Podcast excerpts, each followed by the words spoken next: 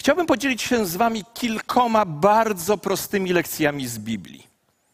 I mam nadzieję, że one, one będą niezwykle proste, ale jestem przekonany, że będą także niezwykle ważne.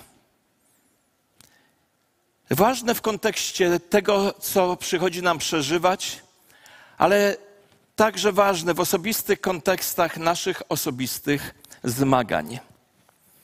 Wiecie, ja od dziecka, i nie, nie tylko dlatego, że pochodzę z rodziny o, o, wielopokoleniowej tradycji nauczycielskiej, gdzie historia była głównym przedmiotem nauczania moich, mojej mamy, mojej mamy brata, mojej babci, mojego dziadka i tak dalej, i tak.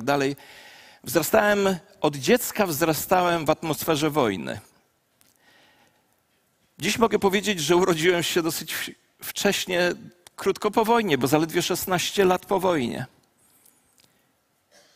Wokół naszej wioski, w lasach, często znajdowaliśmy niewypały. Gdy przyjeżdżało się do Warszawy, jeszcze widać było ostrzelane domy.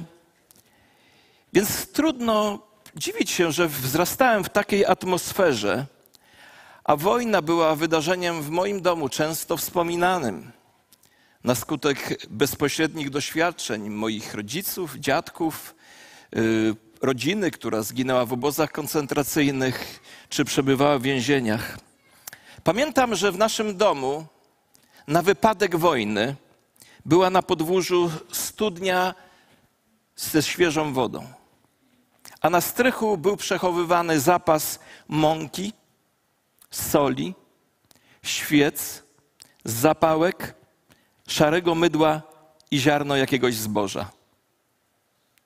Wiecie, każda z tych rzeczy, którą wymieniłem przed chwilą, mogłaby posłużyć jako ilustracja do naszego duchowego życia i do tych duchowych wojen, w których codziennie, bez przerwy uczestniczymy. Ponieważ każda z tych rzeczy, przekładając na język duchowy, mówi o pewnego rodzaju narzędziach, które zostały nam powierzone, które musimy się troszczyć, by przyszło zwycięstwo w duchowym życiu. Picie, Duch Święty pożywienie, Słowo Boże, światło, sól to nasza odpowiedzialność, higiena, no i coś na przyszłość, to ziarno. A potem pamiętam atmosferę tak zwanej praskiej wiosny, rok 68. Pamiętam, jak siedziałem przed sklepem i podsłuchiwałem starszych mężczyzn, którzy rozmawiali o tym, że przyszła wojna. Bardzo mnie to lękało. Potem na studiach na zajęciach studium wojskowego mieliśmy takiego oficera, który przychodził, stawał przed naszą klasą mniej więcej w takiej pozycji, głowa w dół i każdy wykład, uwierzcie mi, każdy wykład swój zaczynał, czy chcecie, czy nie chcecie, wojna będzie.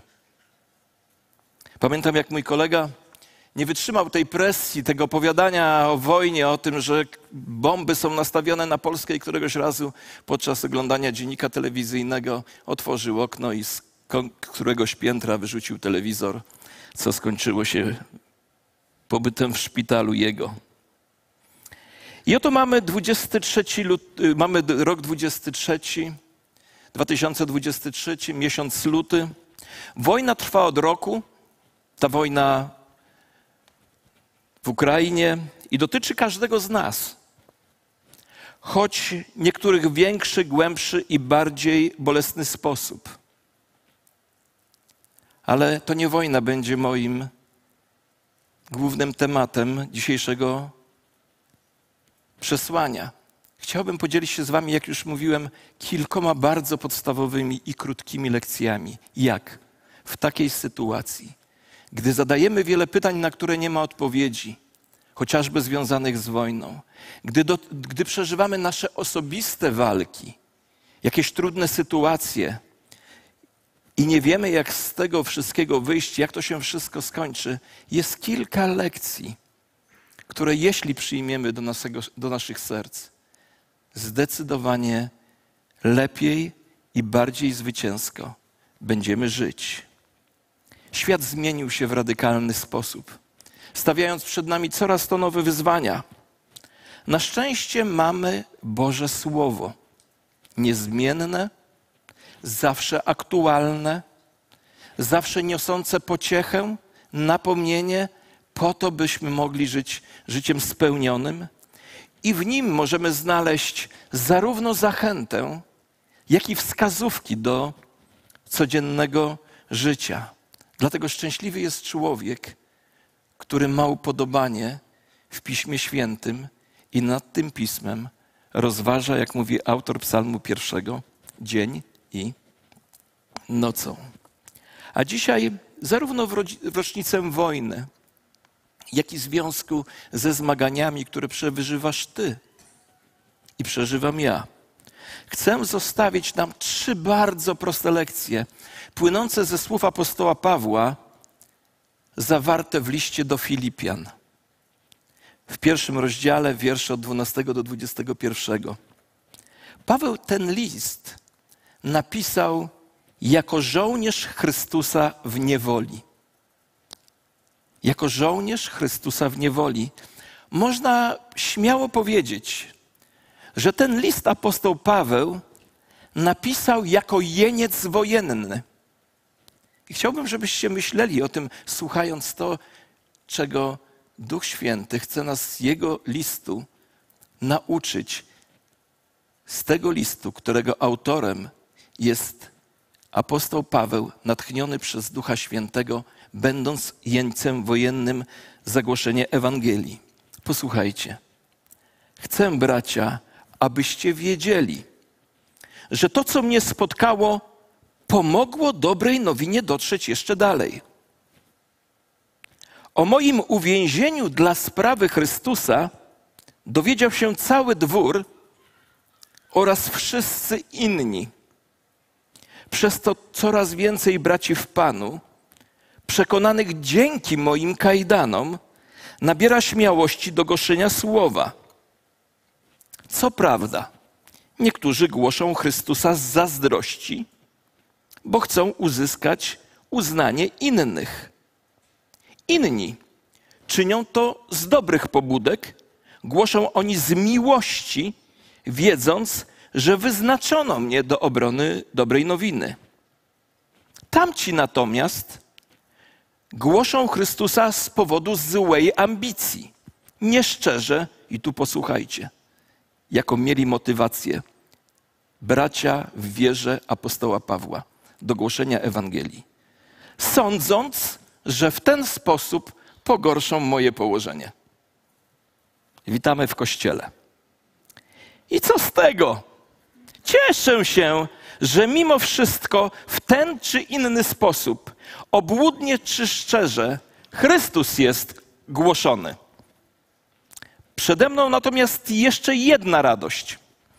Wiem, że Wasza modlitwa przy wsparciu Ducha Jezusa Chrystusa przyniesie mi ratunek. Na to czekam.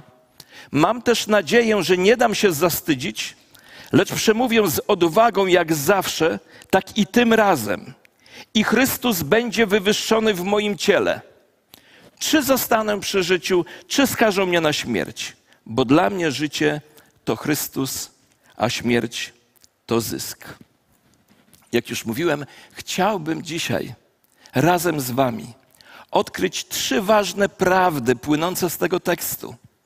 Prawdy szczególnie ważne w obecnej sytuacji i w każdych naszych życiowych zmaganiach, których mamy wiele, ponieważ żyjemy na planecie Ziemia, która jest grzeszną planetą. Pierwsza lekcja, która płynie z tego tekstu dla mnie. Posłuchajcie. Bóg działa nawet w trudnych czasach. Bóg działa nawet w trudnych czasach. Paweł pisząc te słowa doświadczał kajdan, zaryglowanych drzwi, przymusowych podróży, niewystarczającej ilości jedzenia, doświadczał złego stanu zdrowia, był kamienowany, był biczowany, a niektórzy z jego kolegów, kaznodziejów, mówili o nim bolesne rzeczy, i motywacją ich do głoszenia Ewangelii było to, żeby Pawłowi ciężej było w więzieniu. Witaj w kościele. Jeśli mówisz, że ktoś cię w kościele zranił, pomyśl o, apostowie, o apostole Pawle, który mógł się być rozgoryczony i powiedzieć, ale mi w kościele dokładają. Zamiast tutaj się modlić, żebym ja wyszedł z więzienia, to oni robią wszystko, żebym jeszcze Nieraz słyszę, jak ludzie mówią: Chcielibyśmy wrócić do kościoła dziejów apostolskich. Witam w kościele dziejów apostolskich.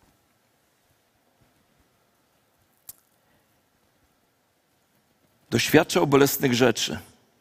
Ale zobaczcie, Paweł, odnosząc się do tych wszystkich jakże bolesnych trudności, przedstawia sprawy w zupełnie innej perspektywie. Co do bolesnych ataków skierowanych przeciwko niemu, Paweł podkreśla: Cieszę się, że mimo wszystko w ten czy inny sposób, obłudnie czy szczerze, Chrystus jest głoszony. Cieszę się, że Bóg działa.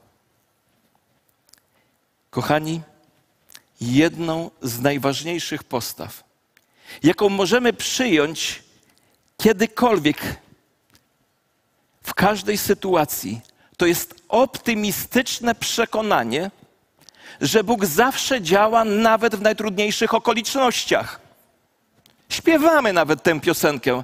Gdy nie czuję tego, Ty działasz. Gdy nie widzę tego, Ty działasz. Nie zmieniasz się i wiem, że wciąż działasz. Paweł miał optymistyczne przekonanie, że Bóg działa nawet w najtrudniejszych jego okolicznościach. Pamiętacie, kiedyś użyłem tego zdania, które jest częścią mojej wiary w suwerenność Boga i w to, że jest wszechmocny i jest absolutną miłością, że nic, co do nas dociera, nie przechodzi w pierwszej kolejności przez serce i ręce kochającego Boga. Cokolwiek do ciebie dociera, pamiętaj, najpierw przechodzi przez serce i dłonie kochającego Boga. Nie wątp w to nigdy. Bóg działa nawet w trudnych okolicznościach. Wiecie, Paweł zobaczył swoje uwięzienie jako możliwość do dzielenia się Ewangelią. Dzielił się Ewangelią ze Strażą Rzymską. W krótkim czasie przesłanie Jezusa dotarło do tysięcy żołnierzy rzymskich zatrudnionych jako straż pałacowa. I zobaczcie, on jest w środku uwięzienia, a my dzisiaj w środku tej trudnej wojny, która jest wokół nas, w środku tych trudnych wojen, które przeżywamy w nas, niezwykle ważnym jest to, abyśmy pamiętali o dobru, które w tym trudnym czasie będzie także i jest naszym udziałem. Popatrzcie chociażby na wojnę. Dzwonię do mojego przyjaciela, do Charkowa. Teraz jest w Izumie. Pytam się, słuchaj, kiedy przyjedziesz, żeby odpocząć tutaj? A on mówi, Krzysztof, nie przyjadę. W ciągu ostatniego miesiąca 800 ludzi spotkało Jezusa Chrystusa. Musimy ich trochę poprowadzić w dojrzałości. A pomyślcie o pojednaniu naszych narodów. Obyśmy tego nie zepsuli. To jest moja największa obawa. Znając nasze skłonności, żebyśmy tego nie zepsuli solidarność, troska, to co dzisiaj też Bercia modliła się. Myślę, że ten, który rozpoczął tę wojnę, nawet nie zdawał sobie sprawy, że będą też rzeczy, które będą, przyniosą błogosławieństwo. Ale przyjrzyjcie się na nasze życiowe doświadczenia. Jak wiele błogosławieństw przyszło przez to, że trudne doświadczenia dotarły do naszego życia. Bo pośród bardzo trudnych okoliczności musimy ufać, że Bóg działa, realizując ciągle swoje plany. Czy Paweł był całkowicie przekonany, że trudności, które go spotkały, służyły zamierzeniom Bożym? Myślę, że miał wątpliwości.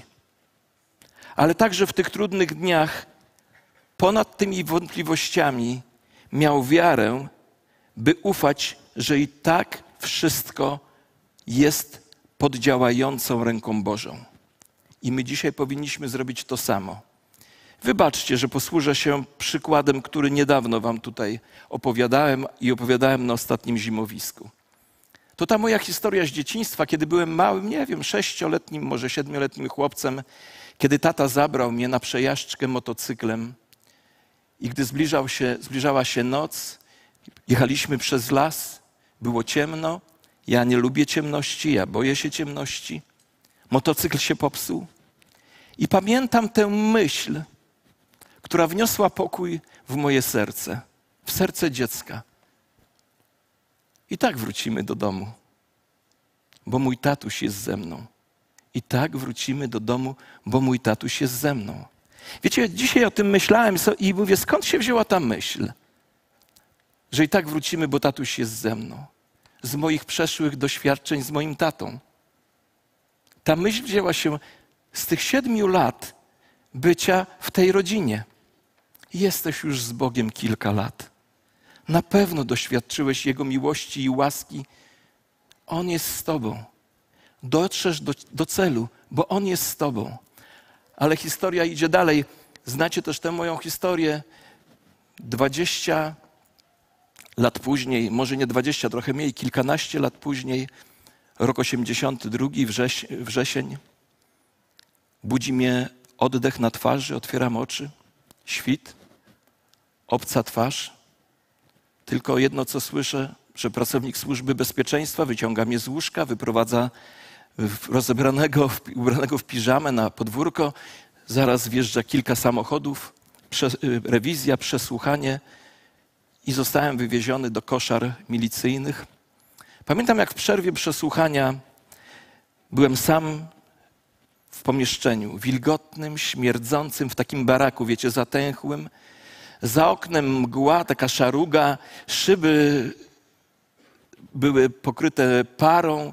Byłem tam w tym pomieszczeniu i nagle przyszła do mnie jedna myśl. Ta myśl dzieciństwa. Gdyby mój tatuś był tutaj ze mną, na pewno znalazłby jakiś sposób, by mnie stąd wyciągnąć. Gdyby mój tatuś był tutaj ze mną. Pamiętam, próbowałem wyglądać przez te okno, ale wszystko wydawało się szare, beznadziejne. Wiecie, miałem wrażenie, że moje życie się skończyło że wszystkie marzenia o skończeniu studiów, o byciu nauczycielem, o innym życiu, że wszystko to jednego, jednej chwili zostało przez kogoś zniweczone. Gdyby mój tatuś był ze mną. Ale gdy już wyszedłem z tamtego miejsca, dowiedziałem się od mojej mamy, że gdy ja byłem w tym pomieszczeniu, mój tata szybko wrócił z pracy, jak tylko się dowiedział, co się stało. Pierwsza rzecz, siedział i rozpaczał rozpaczał. Rozpaczał, bo martwił się o mnie.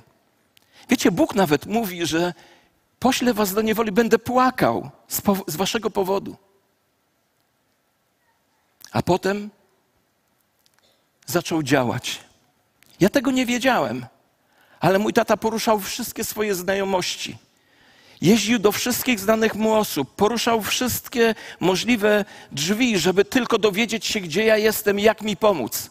I chcę Ci powiedzieć, wielu z Was dzisiaj na tej sali jest w takich, ma odczucie bycia w zamkniętym pomieszczeniu. Wyglądasz, nie widzisz przed sobą nadziei. Wydaje ci się, że Twoje życie się już zwaliło, że już nie będzie dobrze. Chcę Ci powiedzieć, Twój Bóg współczuje, odczuwa to, co Ty czujesz, przeżywa to razem z Tobą i już działa. Tak jak mój tata. Ja tego nie widziałem, ale on już działam. Chcę ci powiedzieć, i to jest prorocze przesłanie do wielu z was. Twój Bóg i Jego rozwiązanie są już w drodze. Są już w drodze do Twojego domu, do Twojej rodziny, do Twojego serca, do Twoich dzieci. Bóg już jest przy Tobie, a Jego rozwiązania są w drodze. On się nie męczy i nie ustaje. On wciąż działa. Lubię wstęp do historii z księgi Izajasza, szósty rozdział. My czytamy to zdanie i w zasadzie możemy z niego wniosków nie wyciągnąć. To zdanie, ta, ten rozdział zaczyna się w roku śmierci, Izajasz mówi, w roku śmierci króla Izjasza. I czytamy takie zdanie, no dla nas nic nie mówi. W roku śmierci króla Uzjasza. Ale wiecie, gdy zaczynamy wiedzieć, że Uzjasz to był brat cioteczny Izajasza, jego kuzyn. Wzrastali razem, bawili się razem, przyjaźnili się razem. Potem Uzjasz zostaje królem, Izajasz zostaje prorokiem. Czujecie temat? Macie brata ciotecznego króla. Prezydent to wasz brat. No może prezes lepiej. Prezydent to wasz brat. I można by odwrócić jedno z przypowieści, kto ma prezydenta w rodzie. Historia powtarza się, tego bieda nie i tak dalej. W roku śmierci króla Uzjasza. Podejrzewam, że jak Uzjasz zmarł, to sobie Izajasz pomyślał: O ludzie, co teraz będzie? Miałem takie niezłe dojścia. Mój brat był królem. I wiecie, co się wtedy dzieje? Zacytuję wam dalszą część tego zdania. W roku śmierci króla Uzjasza widziałem Pana siedzącego na tronie. Kiedy ty myślisz, że dzieje się coś, co przynosi tobie stratę, że coś się zmienia, idzie w złym kierunku, że już nie będzie tak dobrze, jak było, Bóg daje Izajaszowi to, co dzisiaj chce dać tobie. Człowieku, nad wszystkim panuje. Jestem blisko, a moja odpowiedź jest już w drodze.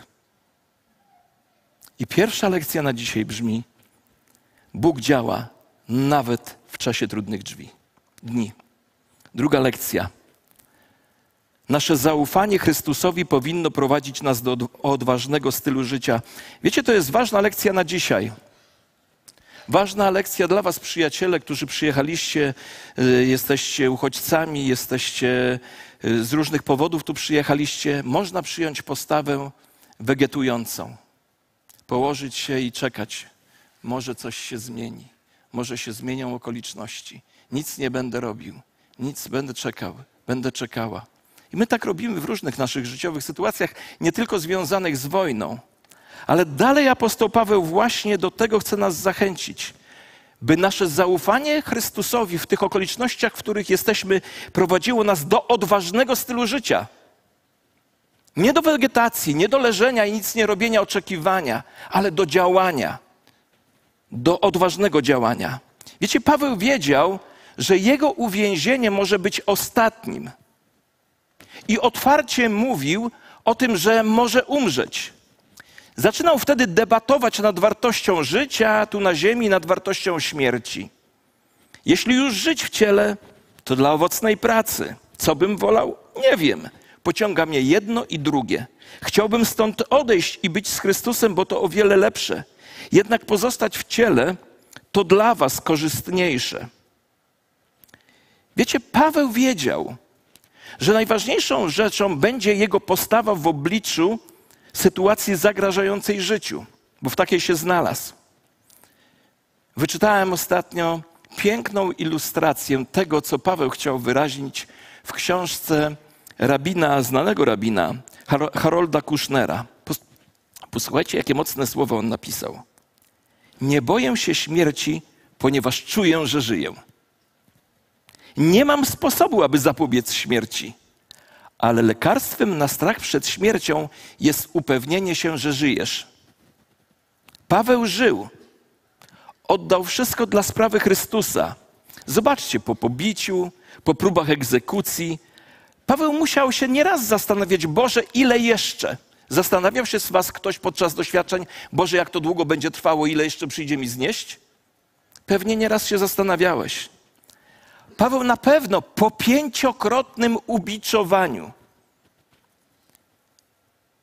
na jego plecach musiały być blizny, musiały być potężne blizny. Mimo to on żył pełnią życia, bo miał tego życia, posłuchajcie, to jest ważne słowo, miał tego życia właściwą definicję. Dla mnie życiem jest Chrystus. Dla nas życiem są nie tyle okoliczności, choć one są ważne. Nie tyle sytuacja, w której się znalazłem, ale dla wierzącego człowieka życiem jest Chrystus. I bez względu na to, czy znajduje się w więzieniu, czy jest na terytorium wojennym, czy przeżywa rodzinne doświadczenia trudne, to może żyć pełnią życia, bo życiem jego jest Chrystus, a nie okoliczności, w których się znalazł. Bo pomimo tych okoliczności Paweł żył dla Chrystusa. Dał nawet do zrozumienia, że te blizny, te doświadczenia bolesne są dla Ewangelii. I wiedział w nich sposób promowania przesłania, które bardzo kochał. I ponieważ żył z taką pasją, z taką pewnością, coraz mniej bał się śmierci. Można powiedzieć, Jego życie skończyło się w więzieniu. Wiecie, on w więzieniu żył pełnią życia, bo żył pełnią Chrystusa. I w rzeczywistości doszedł do momentu wyczekiwania dnia, w którym umrze, a nawet tęsknił za tym dniem. Bo kiedy zmniejszył się jego lęk przed śmiercią, mógł coraz śmielej żyć dla Chrystusa. Pomyślcie, jaką wartość na wojnie miałby żołnierz zbyt przerażony, by walczyć. Gdyby skulił się w jakimś kącie podczas bitwy, czy przyczyniłby się do zwycięstwa? Oczywiście nie. Jedynym żołnierzem, który ma jakąkolwiek wartość bojową dla swojego kraju, jest żołnierz, który nie boi się zaryzykować życia, albo inaczej powiem, mimo lęków i strachu jest gotowy zaryzykować życie, gdy nadejdzie czas rzeczywistej walki. Gdziekolwiek więc zastanie nas bitwa, walczmy tak, jakbyśmy nie bali się śmierci, bo nasze życie jest ukryte wraz z Chrystusem w Bogu. Jako chrześcijanie przypomnijmy sobie, że nie musimy bać się śmierci z powodu walki już stoczonej przez Chrystusa w naszym imieniu. A zanim nadejdzie dzień śmierci, żyjmy z wielką odwagą. Nasza wiara w Chrystusa powinna bezpośrednio prowadzić nas do odważnego życia, bo przecież życie to Chrystus, a śmierć to zysk. Nie musisz teraz być i czekać na, tylko i wyłącznie na przetrwanie z wyciągniętą ręką o pomoc. Możesz odważnie zacząć żyć i do tego to słowo nas zachęca. I trzecia, ostatnia już rzecz. Pierwsza, Bóg działa nawet w trudnych czasach. Druga, nasze zaufanie Chrystusowi powinno prowadzić nas do odważnego stylu życia. I trzecia lekcja, trudne dni, posłuchajcie tego uważnie trudne dni kładą większy nacisk na jedność. Wiecie, jedność jest zawsze pożądaną cechą w każdej grupie. Dla Kościoła jedność jest szczególna, ponieważ jedność została nam ofiarowana przez Pana Jezusa Chrystusa, a naszą rolą jest tylko ją zachować.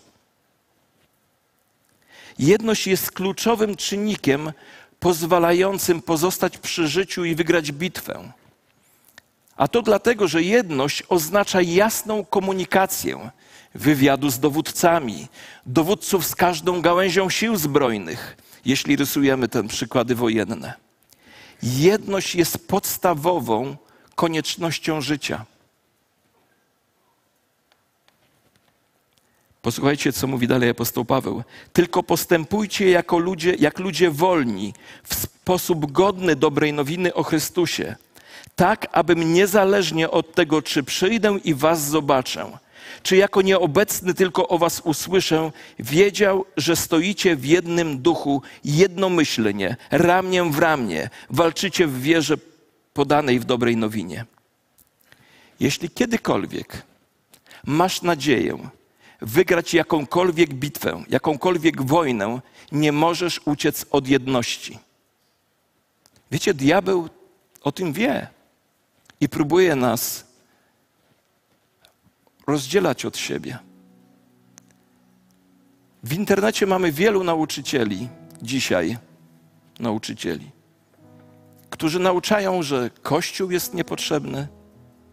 To nic, że w Nowym Testamencie mamy wiele zachęt do bycia wspólnego, do bycia w Kościele, do bycia w, w autorytecie liderów i tak dalej. Jest tego masę.